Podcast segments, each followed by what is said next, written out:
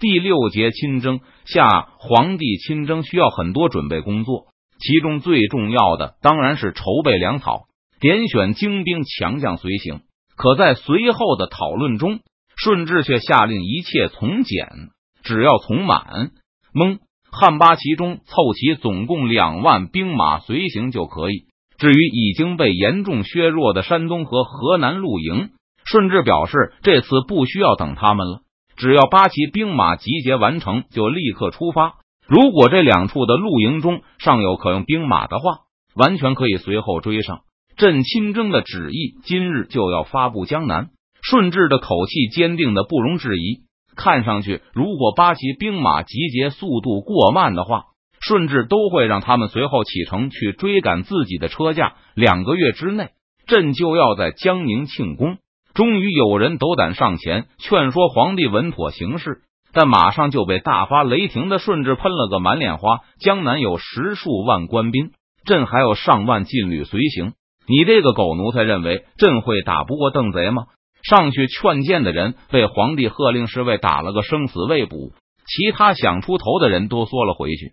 今天的朝会几乎就是顺治的一言堂，调兵遣将的圣旨如同流水一般的批发出去。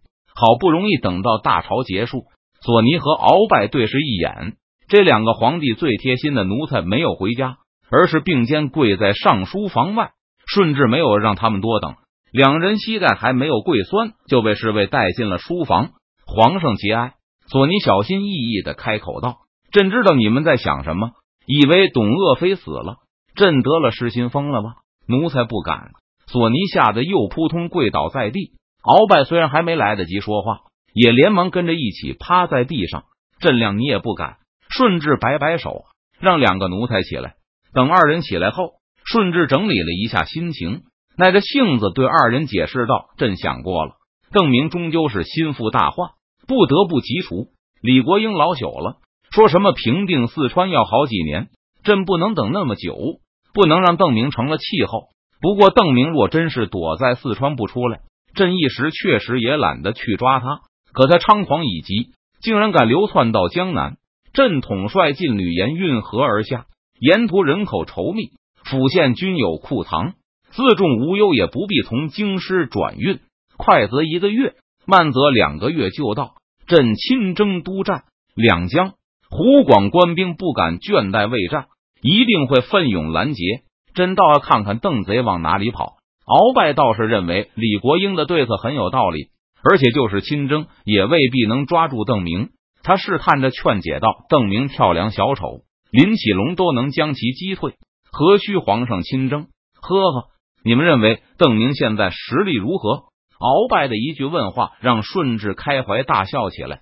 甲兵不满吗？即使与舟山口合流，依旧拿扬州、江宁都无可奈何。索尼觉得有戏。也连忙一起劝解起来。皇上亲征，未免也太抬举他了。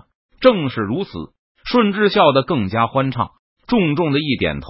邓明本来就羽翼未丰，这次又狂妄自大，孤军到江南逞凶，先是攻武昌不克，然后占了九江，几天又被官兵赶走。到了江宁后，就开始想取巧行诈，但尽管如此，还是在扬州被林启龙击退。顿兵镇江城下，朕断定他已经是强弩之末，现在只想着如何逃回四川去。听到这里，索尼和鳌拜才有些明白过来，原来顺治认为邓明已经接近穷途末路了。还有周培公，若是朕答应了两江的要求，让他兼任两省布政，那他肯定可以轻易赶走邓明，到时候朝廷肯定还要重重的酬功。虽然朕很清楚，他不过是打了一条落水狗，但天下的官吏不知道啊，他们只会看到是周培公把邓明从东南腹地赶跑的。朝廷若不重赏，岂不是叫人寒心？要是重赏了的话，这笔赏赐可真冤枉啊！顺治觉得，与其把这简简单单的功劳送给声名鹊起的周培公，还不如干脆抓到手里。不是说邓明水师占优吗？湖南兵本来就是客军。战舰又少，多半不肯拼死拦截逃窜的邓贼，所以朕估计周培公解镇江之围没问题，截杀一些掉队的贼人问题也不大。但是邓贼多半还是能全身而退。吃了这次亏后，下次他就未必有这么大的胆子千里流窜了。再要抓他就难了。昨夜董鄂妃死后，顺治一宿没睡。当被这个念头占据了脑海后，顺治越琢磨越觉得自己的办法好。一箭双雕，不是一箭数雕。今天不是下旨亲征了吗？明天或者后天再发一道圣旨，同意两江所请，让周培公代理江南布政使兼江西布政使的衔，全权负责拦截邓明的事务，不许他一人一船逃回四川。若是没有亲征的名义，那周培公两省布政的任命事后也不容易撤销。但现在不同了，朝廷完全可以把这个任命解释为亲征行动的一部分。如果周培公辜负圣恩，让邓明跑了，导致皇帝亲征却没有抓到贼，那当然是罪孽深重。不要说赏赐，就是让他继续保留武昌知府，都是皇上开恩了。而如果周培公拦住了邓明，顺治在结束亲征后，也完全可以顺手把周培公的任命解除。这个任命本来就是亲征的预备工作，现在亲征顺利完成，当然要解除。若是周培公拼死拦住了邓明，那等亲征结束后，朕就给他抬旗，然后带回京师大用。顺治认为自己的策略万无一失。如果不亲征的话，那么这种行为就属于比较明显的兔死狗烹了。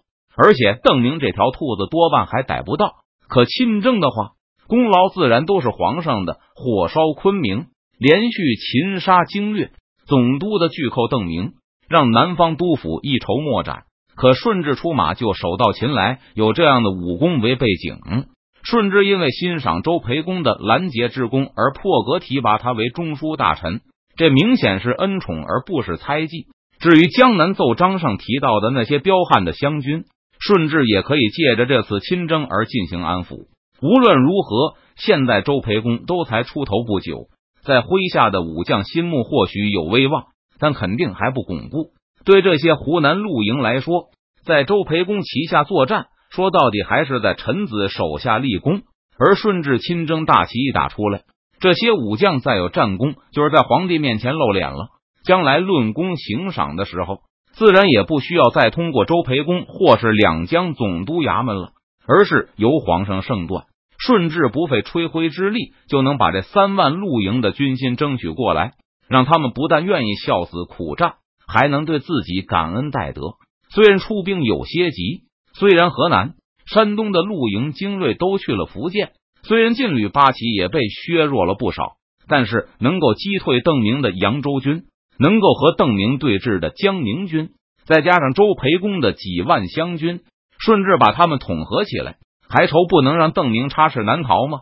即使是索尼和鳌拜，至此也拿不出什么有力的理由阻止顺治火速南下亲征邓明了。此事务必保密，要是有只言片语泄露，朕为你二人试问。虽然知道这两个忠心耿耿的奴才断然没有胆子把自己的心思说出去。但顺治还是叮嘱了一句：“他需要一个英明神武的形象，绝不像被臣民看成刻薄寡恩。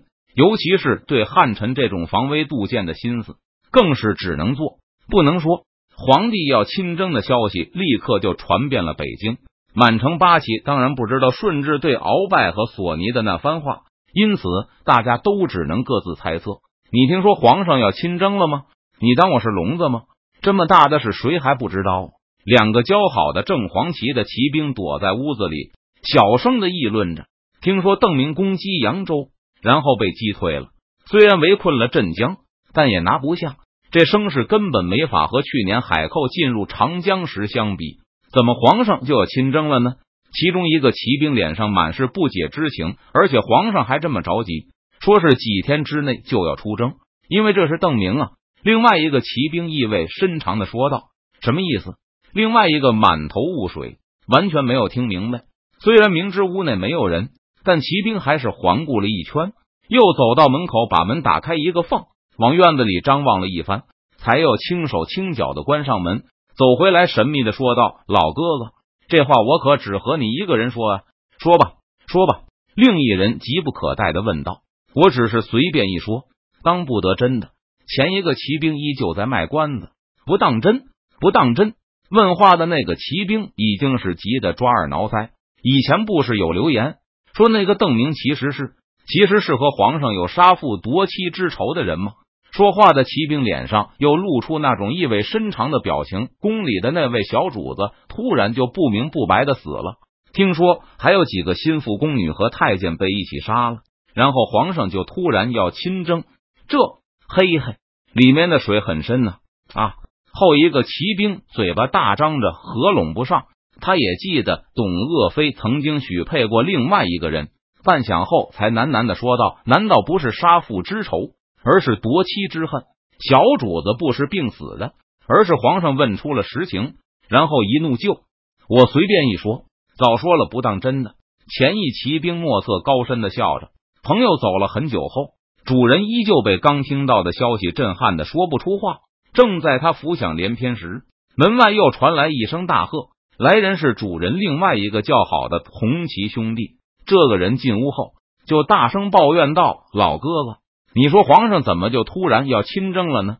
因为这是邓明啊。”主人轻声答道：“什么？”主人迟疑了一下，吩咐道：“你去把门关上。”等第二个客人一言做好后，主人招手把他唤到身前，压低嗓门问道：“你以前也听说过那些传言吗？那个邓明和皇上有夺妻之恨？”